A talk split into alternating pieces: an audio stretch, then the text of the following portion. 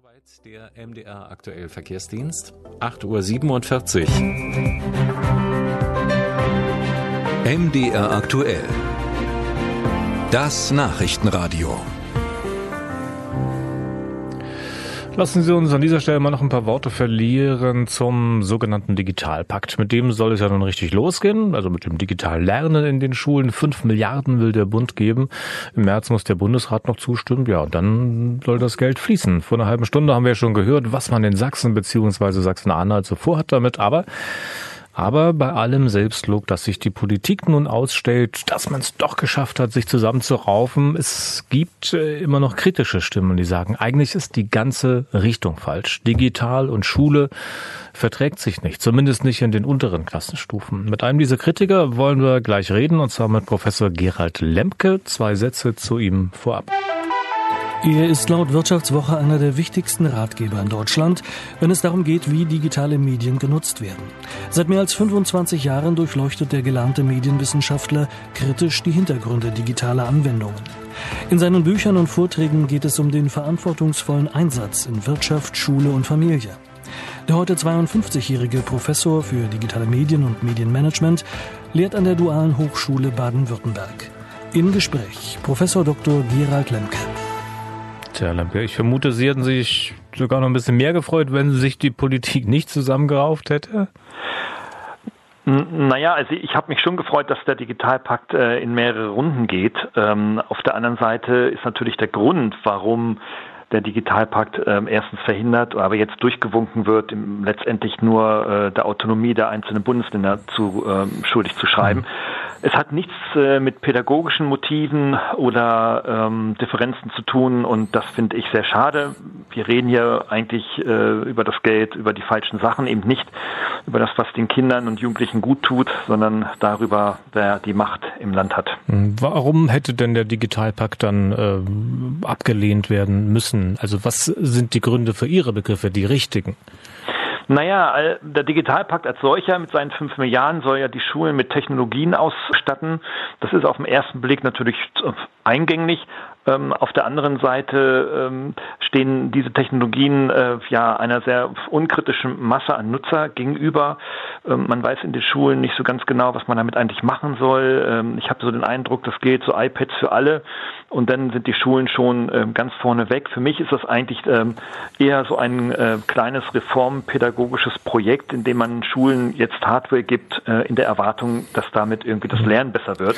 Sie vermissen also, wenn ich Sie recht verstehe, das Konzept dahinter. Nun gibt es aber auch andere Leute, also Hirnforscher beispielsweise, das wissen Sie sicher auch, die sagen also, Leute, das ist überhaupt ein falscher Weg. Also macht einen analogen Schulabschluss und dann kümmert euch um die digitale Welt. Also absolut nichts mit digital vor dem 18. Lebensjahr, weil sich bis dahin immer noch Nervenzellen ausbilden, die sich dann sonst nicht normal entwickeln können. Das ist nicht so ganz Ihre Sichtweise, oder?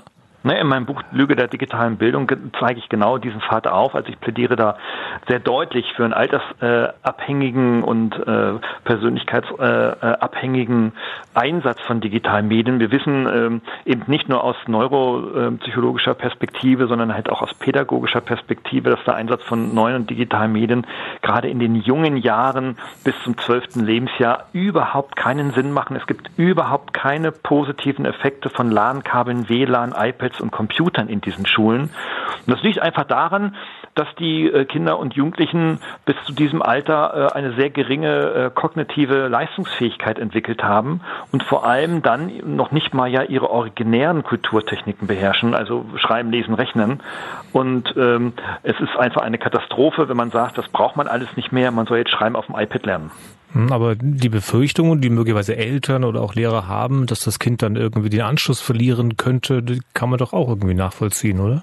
Ja, das kann man nachvollziehen, ist allerdings ein Mythos, weil ich habe oder vertrete die These, eine Kindheit ohne Computer ist der beste Start ins digitale Zeitalter, weil das, was die Kinder letztendlich dann später im Beruf brauchen, mal ausgenommen jetzt die Entwickler und die Programmierer und Ingenieure, das ist letztendlich sind das einfachste Fähigkeiten, außer die natürlich, die solche technischen Infrastrukturen bauen oder Roboter bauen wollen. Ja klar, aber die gab es ja schon immer. Wenn man Ihre Bedenken jetzt mal zusammenfasst, könnte man eigentlich fast formulieren, der Digitalpakt ist doch im Grunde dann, weiß nicht, verantwortungslos.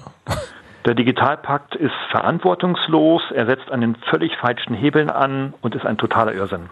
Und was würden Sie stattdessen mit dem Geld machen, das der Bund offenbar zur Verfügung hat?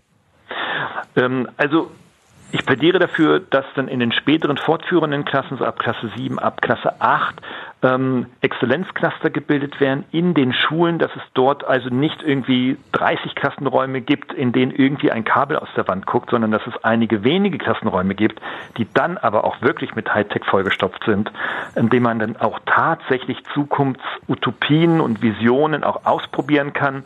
Spricht nichts dagegen, dass an einer Schule von 1000 Schülern beispielsweise es eine interessierte Schülergruppen von, ich weiß nicht, 100, 200 Schülern, nehmen wir mal an, geben sollte, die sich damit beschäftigen. Warum nicht? Aber sie nun zwangs zu digitalisieren, an diese Technologien zwangsweise heranzuführen, halte ich für verantwortungslos.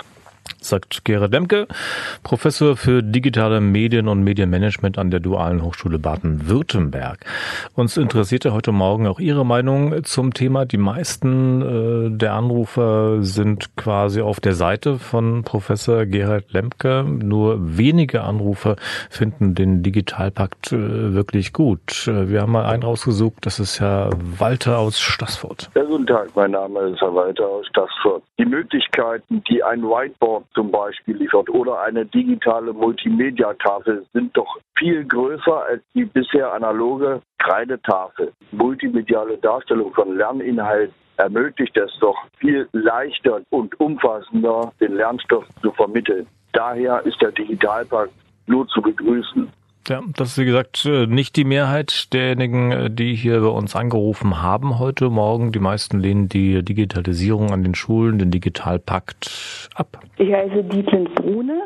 Ich sehe an den ach so fortschrittlichen Eltern meines Enkelkindes, das bereits jetzt mit 10 Jahren ausgerüstet ist mit Smartphone, E-Book, Tablet, was es für Folgen hat, wenn die Kinder zu früh an diese Medien herangeführt werden. Ich kriege sie an wertvolle Kinderliteratur überhaupt nicht mehr heran. Vorsicht mit dieser Digitalisierung. Erst ein gutes Abitur, dann bleibt genug Zeit, sich mit diesen Medien zu beschäftigen. Sagt also Didier Brunner. Sie können uns weiter anrufen unter 0800 300 und dann die 2200. Die Nummer nochmal 0800 300 und dann die 2200. Oder Sie schicken uns eine WhatsApp-Sprachnachricht. Die Nummer dafür finden Sie im Internet unter mdraktuell.de. 5 Minuten vor 9 jetzt. Am Dienstagnachmittag gingen in Berlin-Köpenick ja die Lichter aus, das wissen Sie, und erst 31 Stunden später wieder an. Bei Bauarbeiten wurden Kabel durchtrennt, sodass 30.000 Berliner ohne Strom auskommen mussten.